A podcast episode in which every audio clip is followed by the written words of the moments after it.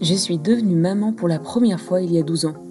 Depuis, chaque nouvelle naissance dans ma famille m'a apporté son lot de bonheur, de surprises, mais aussi de remises en cause. Des livres de parentalité, j'en ai lu un bon paquet. Des erreurs, j'en ai fait aussi un bon paquet. Et mon meilleur outil, ça a toujours été mon intuition. Ça valait ce que ça valait. J'aurais adoré avoir une vraie boussole. En même temps, je ne rencontrais aucun parent qui, sur le long terme, en avait vraiment. Et puis arrive mon petit cinquième. Avec l'envie de mieux faire que pour les précédents, je me replonge dans les sites de parentalité. Et je tombe par hasard sur un in Parenting. Les outils d'écoute de cette approche parentale américaine résonnent en moi. Je les teste sur mes cinq enfants et sur moi aussi. Je décide d'aller plus loin, de me faire coacher dans ma vie de maman et de faire partie d'une communauté de soutien mutuel, comme je n'en ai jamais connu avant. De fil en aiguille, je deviens formatrice en parentalité. Aujourd'hui, je souhaite te partager mon expérience de maman. Ma boussole, je l'ai trouvée. Mon souhait, que tu trouves la tienne aussi, et qu'elle te donne tout ce qu'elle m'a apporté à moi. Le sentiment d'être en tout point soutenu dans tes choix et dans ta vie de parent, pour que ton intuition soit la bonne. Et tu guides là où tu veux emmener ta famille.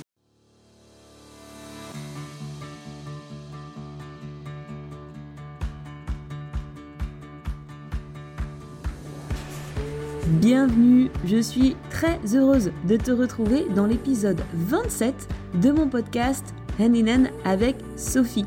Et oui, il y a eu un grand temps d'arrêt entre l'épisode 26 sorti cet été et cet épisode 27 et pour cause, j'en ai profité pour déménager et me voici maintenant en France, installée avec toute ma famille.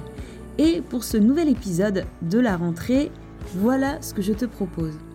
On parle souvent de la parentalité, on parle souvent de la connexion parent-enfant, mais finalement, on parle peut-être pas assez des défis que peuvent représenter la parentalité en couple. Alors aujourd'hui, j'ai eu cette idée de te proposer quelques pistes pour naviguer à deux au mieux et pour s'en sentir grandi tant au niveau individuel que au niveau de son couple. Alors avoir un bébé, ça représente toujours un énorme défi pour un couple. D'abord parce que on a un peu une image d'épinal de ce petit couple un peu parfait qui reçoit en cadeau ce bébé absolument parfait avec des choses qui se passent forcément bien. Bref, une image de conte qui est probablement complètement dépassée. Le retour à la réalité est parfois assez rude et que ce soit après quelques mois, que ce soit après quelques années, il est pas rare qu'on assiste souvent quand on devient parent à une sorte de brutal retour à la réalité où on commence à se dire que les enfants c'est bien, mais qu'est-ce que c'est compliqué tant au niveau de sa vie à soi, mais aussi de la vie de son couple. Et à partir de là, il arrive assez souvent qu'on commence à se dire, ok, donc maintenant, comment je vais faire pour retrouver mon équilibre à moi en tant que personne individuelle en dehors de mon rôle de parent, mais également au sein de mon couple? Et c'est de ça dont je voudrais te parler aujourd'hui. Alors, j'ai décidé de te proposer cette piste, cette idée pour voir les choses peut-être un petit peu différemment. Tu prends les idées qui te plaisent, tu laisses de côté les pistes qui te parlent moins et tu fais ta petite cuisine à toi, bien évidemment. Je vais commencer par te raconter un petit peu ce qui s'est passé pour moi à l'arrivée de mon cinquième enfant. J'étais évidemment extrêmement heureuse d'accueillir ce nouveau bébé et c'était vraiment une annonce de grossesse que j'ai accueillie avec une grande joie. Et pourtant, été aussi habitée par une grande, grande crainte. Cette crainte, ce n'était pas de savoir si oui ou non je serais capable de m'occuper de ce bébé. J'étais assez convaincue que je l'aimerais très très fort, de la même façon que j'avais adoré accueillir les quatre frères et sœurs de ce petit. Mais j'étais extrêmement nerveuse à l'idée de me dire que, au niveau de mon couple, ça risquerait d'être compliqué. Pourquoi? Parce que mes dernières grossesses et les premiers mois de nos derniers bébés avaient été très très compliqués au niveau de notre couple. À cause de la fatigue, à cause de la charge de tous ces jeunes enfants, les choses avaient été assez complexes et on avait clairement mis quelques mois à vraiment sortir la tête de l'eau. Et à l'annonce de l'arrivée de ce cinquième bébé, je me suis dit, mon Dieu, cette fois-ci, comment va-t-on faire? Et puis en plus, petit rappel, ce bébé est né en février 2020. Autant te dire que nous étions en plein début de Covid et de confinement. L'angoisse que j'avais principalement par rapport à notre couple face à l'arrivée de ce bébé, c'était le fait que j'avais cette conviction que via mon couple, je recevais énormément et c'est ça un petit peu qui faisait que le matin, euh, en gros, j'avais envie de me lever et que j'avais envie de passer une bonne journée. Et en même temps, je savais que l'arrivée d'un bébé allait avoir un fort impact sur ma capacité à investir dans mon couple. Donc j'étais un petit peu perdue par rapport à ça et c'est probablement l'une des raisons qui a fait que dans les derniers mois de ma grossesse, j'ai cherché énormément à trouver du soutien. Alors au début, ça a plutôt pris la forme de trouver des astuces pour gérer une famille nombreuse, très au niveau organisationnel. Comme tu le sais, j'ai une forte propension à m'intéresser à des améliorations logistiques dans ma maison. Et là, en fait, après réflexion, je me suis dit, mais en fait, les améliorations, ce n'est pas au niveau logistique qu'il va falloir les faire, mais c'est au niveau tous les soubresauts émotionnels par lesquels je vais passer avec l'arrivée de ce petit bébé. Et c'est comme ça que je suis tombée de façon un peu par hasard sur l'approche parentale indénienne. Je le raconte dans d'autres épisodes aussi, donc je te laisse aller les revoir, ce sont dans les premiers épisodes. Mais du coup, c'est là que je me suis rendu compte qu'il y avait un élément qu'on oubliait souvent de transmettre et de communiquer aux nouveaux parents, c'est le fait de leur expliquer que oui, il y a des choses à apprendre, oui, c'est important de faire une préparation à l'accouchement, une préparation au premier mois de bébé pour découvrir ce petit bonhomme, cette petite bonne femme et s'en occuper au mieux. Mais s'il y a un élément qu'on oublie trop souvent, à mon goût, dans la préparation de l'arrivée de son bébé, c'est le soin à apporter à son couple et à soi d'un point de vue émotionnel. Et c'est donc de ça dont j'ai envie de te parler aujourd'hui.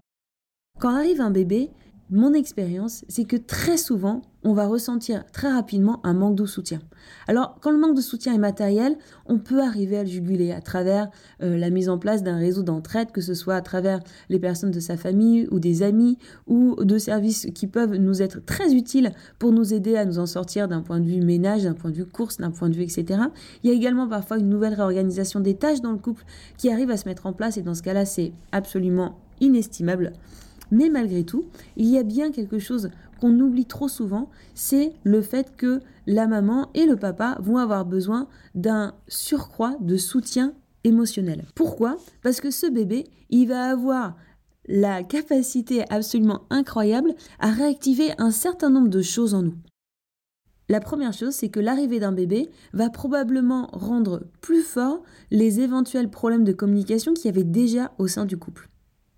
Et donc du coup, au lieu que ce bébé serve de ciment au sein du couple, au contraire, il va peu à peu un petit peu entériner des situations peut-être complexes qui étaient déjà latentes au sein du couple.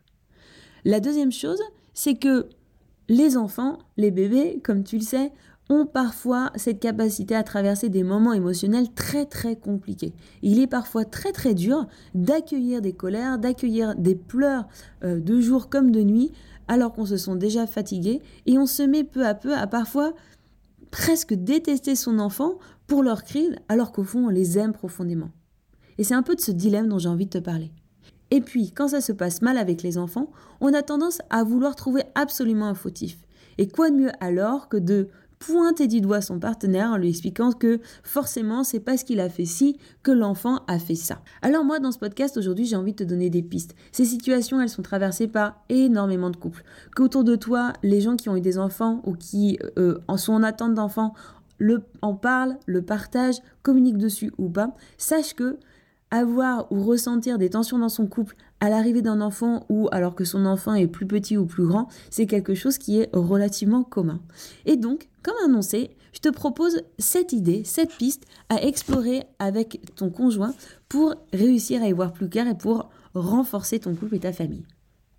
La première chose, ça va pouvoir te sembler paradoxal, mais vraiment, et c'est un conseil, je suis sûre que tu l'as entendu un très très grand nombre de fois, c'est vraiment de réussir à te sauvegarder des temps sans enfant, alors que tu arrives à faire, euh, je sais pas moi, un truc extraordinaire ou peut-être un week-end par mois, tu es sans ton enfant, ou que ce soit euh, plus simplement le fait de se dire, ben en fait, on a une soirée chaque semaine où on la passera sans enfant, ou peut-être un moment dans la journée où on se retrouve pour déjeuner ensemble, peu importe. Mais vraiment, cette idée d'avoir des moments seuls, sans enfant, et sans le stress d'un enfant qui pleure, d'un enfant qui a besoin d'attention, etc., va faire un bien fou à ton couple. Alors vraiment, je t'invite dès aujourd'hui à attraper ton portable, à attraper ton conjoint également, et à vous mettre d'accord sur la fois ou de façon régulière, que ce soit chaque mois, chaque semaine, chaque trimestre, vous allez avoir un temps particulier à deux. Ça, c'est une première piste. La deuxième piste que je te propose consiste à être extrêmement pragmatique et à considérer qu'il y aura des moments où ton conjoint et toi, vous ne serez pas d'accord sur la façon d'accompagner ou de gérer des moments de crise avec ton enfant. Je te donne un exemple. Tu as, on va dire, deux enfants, une grande fille et un petit garçon. Arrive le moment du goûter et pour le goûter, on a décidé qu'il y aurait des glaces. Et là, tes deux enfants se précipitent pour aller chercher des glaces et ta grande bouscule le plus jeune en expliquant que c'est elle qui arrivera en premier et c'est elle qui aura la glace en premier. Et en bousculant son petit frère, il s'avère qu'il se fait mal. Deux façons de réagir. Une première façon où peut-être toi ou ton conjoint, vous allez dire, bah en fait euh, non, c'est pas acceptable. Euh, comme tu as fait mal à ton frère, tu n'auras pas de glace.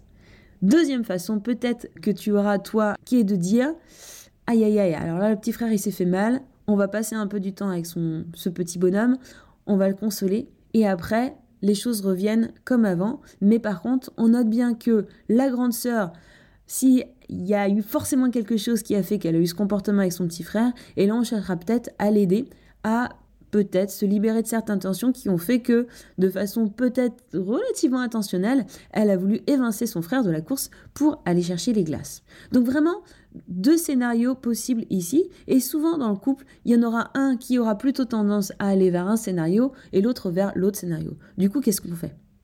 Alors, le premier conseil que je peux te donner dans ces cas-là, c'est que quand un adulte commence à prendre la main sur une situation donnée, observe. Et vraiment, observe non seulement ce que ça te fait à toi, mais observe aussi les sentiments de la personne, de ton conjoint, donc, qui est en train d'interagir avec ton enfant. Et puis ensuite, la prochaine fois qu'une situation similaire arrive, alors inverser les rôles. Et cette fois-ci, c'est ton conjoint qui va observer la façon dont tu gères la situation et observer ses sentiments à lui et tes sentiments à toi. Une fois que cette situation est finie, une fois que l'incident est clos, je t'invite alors à retrouver ton conjoint en tête à tête pour une séance de débrief. Et dans ces moments-là, l'idée va vraiment être d'accepter la nécessité d'un débat, ok? C'est pas parce qu'on est en couple, c'est pas parce qu'on a des enfants ensemble que nécessairement on sera tout le temps d'accord sur tout. Loin de là, au moins sur le sujet des enfants. Et l'idée c'est que, surtout à l'écart des oreilles des enfants, l'idée va être d'être vraiment dans le débrief précis, sans critique, mais vraiment dans l'objectivité de ce qu'on a vu, de ce qu'on a observé. Et l'idée va être potentiellement de réussir à accueillir les cris, les colères, les énervements de la part de son conjoint. Dans un moment comme ça, il s'agit vraiment de faire un peu comme un temps d'écoute, pendant lequel, tour à tour, les deux conjoints, on va s'écouter, donner son point de vue, vider son sac en quelque sorte, et le faire à tour de rôle. Si au bout d'un moment, quand chacun eut son temps de parole, on sent que ça tourne en rond, qu'on n'arrive pas à trouver un terrain d'entente, alors moi je conseille fortement de passer à quelque chose qui n'a rien à voir. Genre partir faire un tour dehors. Ou bien se dire ah bah tiens on va aller passer un coup de serpillière dans la cuisine. Et de faire ça ensemble, mais vraiment de partir sur quelque chose qui n'a rien à voir. Il y a certains couples aussi qui partent du principe que une fois que la situation a été mise sur le tapis, la seule chose qu'il vient de faire, c'est de tomber dans les bras l'un de l'autre et de se faire un câlin et d'acter le fait que ben, on n'y est pas encore, mais on a cette volonté d'arriver à se sortir de ce problème à deux. Un autre élément aussi que je t'invite à essayer de mettre en place avec ton conjoint, c'est peut-être de remarquer et de prendre en compte le fait que, suivant notre histoire, on va avoir tendance à réagir différemment avec notre enfant face à une même situation. Je pense que ça vaut le coup en couple d'avoir des discussions comme ça où on explique, où on raconte comment les choses se passaient chacun de notre côté quand on était petit. Si dans ta famille, tu es issu d'une éducation qui était plutôt ferme euh, et plutôt autoritaire, alors ça permettra à ton partenaire, à ton conjoint, de comprendre pourquoi quand il y a un enfant qui fait tomber quelque chose par terre ou qui a une attitude assez colérique envers ses frères et sœurs, toi tu réagis de façon relativement rapide, voire un peu brusque. Et de la même façon, si de ton côté tu as été éduqué d'une façon peut-être un petit peu plus permissive, eh bien ça expliquera pourquoi, en cas euh, de situation un peu de crise, ta façon de régler les choses ne correspond absolument pas à la vision qu'a ton conjoint. Donc vraiment, se raconter son histoire, se raconter la façon dont se passaient les choses quand on était enfant, va permettre d'ajouter une énorme dose de compréhension pour l'autre au sein du couple. Un autre élément également, c'est de vraiment utiliser les temps d'écoute qu'on va avoir cette fois-ci pas avec son conjoint, mais à l'extérieur du couple avec un partenaire d'écoute. Si tu veux en savoir plus au sujet du partenariat d'écoute, je t'invite à aller écouter les épisodes précédents de mon podcast. Je crois que j'ai deux ou trois épisodes autour de cet outil d'écoute qui est le partenariat d'écoute. Je t'invite donc d'utiliser tes temps d'écoute avec ton partenaire d'écoute, partenaire étant généralement un autre parent, mais qui n'est pas lié à ta famille, qui n'est pas forcément dans ton cercle d'amis, pour vraiment te libérer et te débarrasser de toutes les choses qui rendent les choses compliquées dans votre relation. Ça, j'ai une petite anecdote à ce sujet. Quand je suis moi-même en partenariat d'écoute, il arrive que tout partenariat d'écoute on parle de nos conjoints respectifs. Rien à voir avec les enfants. Et c'est ça qui est amusant, c'est de se dire qu'en fait, parfois, les situations compliquées qu'on rencontre avec nos enfants, elles tirent et puisent leurs racines de problèmes qui ne sont absolument pas liés, mais qui sont liés à des problèmes que nous rencontrons au sein de nos couples. Et donc, vraiment, n'hésite pas à utiliser tes moments d'écoute pour vider ton sac au sujet de Cinquième chose ou sixième chose, je sais plus où j'en suis dans mes comptes, je crois que c'est la sixième, c'est d'écouter un petit peu plus en détail les exemples en termes de parentalité que ton conjoint a pu observer et peut observer autour de lui. Par exemple, vous pouvez vous trouver dans un milieu où, de façon euh, assez généralisée, le, type d'éducation que vous pouvez observer de la part de euh, votre famille, de la part de vos amis, c'est un type d'éducation qui est très différent de celui que vous aimez, vous aimeriez transmettre à vos enfants. Et à travers cette espèce de réflexion autour de ben voilà ce qui se passe dans notre entourage et voilà ce que nous on aimerait faire pour vos enfants, ça va probablement vous permettre à tous les deux d'avancer et de comprendre ce à quoi vous attachez de l'importance et ce sur quoi vous aimeriez vous mettre d'accord. Moi, à titre personnel, je garderai toujours en tête cette euh, babysitter ou nanny qui s'occupait de nos enfants il y a quelques années quand ils étaient tout petits petits et qu'il y avait beaucoup de bébés qui arrivaient dans la famille et qui a été pour moi un modèle de l'éducation que je voulais donner à mes enfants. Je venais d'un modèle familial un peu différent et elle, elle m'a montré qu'il y avait une autre façon de faire et qui était absolument incroyablement efficace avec les enfants. Et d'ailleurs, c'est de ce jour-là que je me suis dit qu'en termes de parentalité, ça voulait le coup de creuser. Et maintenant, dix ans plus tard, je me dis que cette nanny, elle était absolument pas affiliée à Haninen, mais clairement, de façon intuitive, elle en avait très très bien compris tous les fondements. Donc vraiment, n'hésite pas à emprunter autour de toi les choses que tu apprécies, en discuter avec ton conjoint et ensuite à le mettre peut-être en application dans ta famille. Enfin, le dernier point qui est très très simple, mais sur lequel je te demande d'être très très vigilant, c'est d'être conscient du niveau de stress dans lequel tu te trouves quand arrivent les discussions sur l'éducation entre ton conjoint et toi.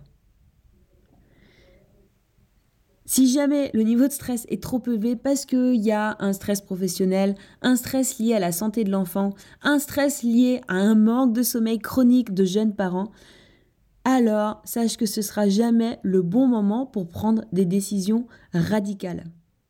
Chacun a sa propre histoire en termes de parentalité. Et il est très peu probable qu'avec une situation de stress ou de manque de sommeil, il soit vraiment possible de prendre les bonnes décisions dans ces moments-là.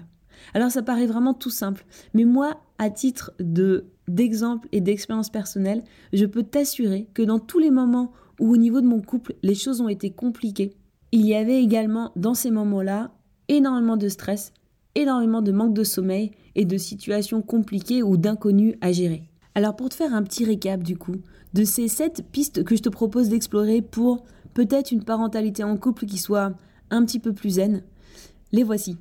D'abord, passer du temps sans enfant et planifier du temps sans enfant. Ensuite, quand tu vois une interaction compliquée entre ton enfant et ton conjoint qui toi te déplaît, deviens juste observateur de ses sentiments à lui et de tes sentiments à toi, afin après coup de pouvoir en reparler. La fois d'après, essayez de vous discipliner pour que ce soit toi qui gère l'interaction et que ton conjoint adopte aussi le rôle d'un observateur pour pouvoir débriefer ensuite. Également, troisième point, accepte la nécessité d'un débat et de pouvoir tous les deux mettre les choses à plat. Ce débat n'a pas vocation à forcément aboutir directement à une solution qui convient à tous les deux. Et on peut très bien arrêter un débat si ça tourne en rond en passant à autre chose, une tâche ménagère, une balade dehors ou quelque chose qui n'ont absolument rien à voir. Quatrième point, remarque les exemples de parentalité que tu as autour de toi et inspire-toi de ce qui fonctionne pour toi en discutant de ça avec ton conjoint. Garde en tête aussi que le style de parentalité que ton conjoint met en œuvre avec son enfant est lié à son histoire. Alors écoute-la son histoire et, et comprends-la sans la juger. N'hésite pas également à utiliser ton temps d'écoute, partenariat d'écoute, pour vraiment vider ton sac hors du couple. Tu verras à quel point ça a un effet sur la bonne relation que vous pouvez avoir tous les deux. Et enfin, dernière piste, le niveau de stress dans lequel tu te trouves a un impact énorme sur ta capacité à prendre du recul ou pas par rapport à la façon dont ton conjoint gère ou accompagne les colères ou les crises de tes enfants. Et plus ton niveau de stress sera bas, plus ton niveau de sommeil ou ta quantité de sommeil de retard sera faible, et plus tu seras en mesure d'avoir la posture adéquate et de pouvoir intervenir de la façon la plus lucide et la plus adéquate possible. Alors voilà, j'espère que ces différentes pistes vont pouvoir t'aider. Encore une fois, conserve celles qui te parlent et laisse de côté celles qui te parlent moins. Pendant le mois d'octobre, on va aussi diffuser à travers la newsletter Hand in Hand un certain nombre de ressources et d'articles qui vont te permettre d'approfondir toutes ces questions. Si tu n'es pas encore abonné, je t'invite à le faire en te rendant sur notre site internet www.handinandparenting.org slash en français. Je te dis à très vite pour un prochain épisode de podcast.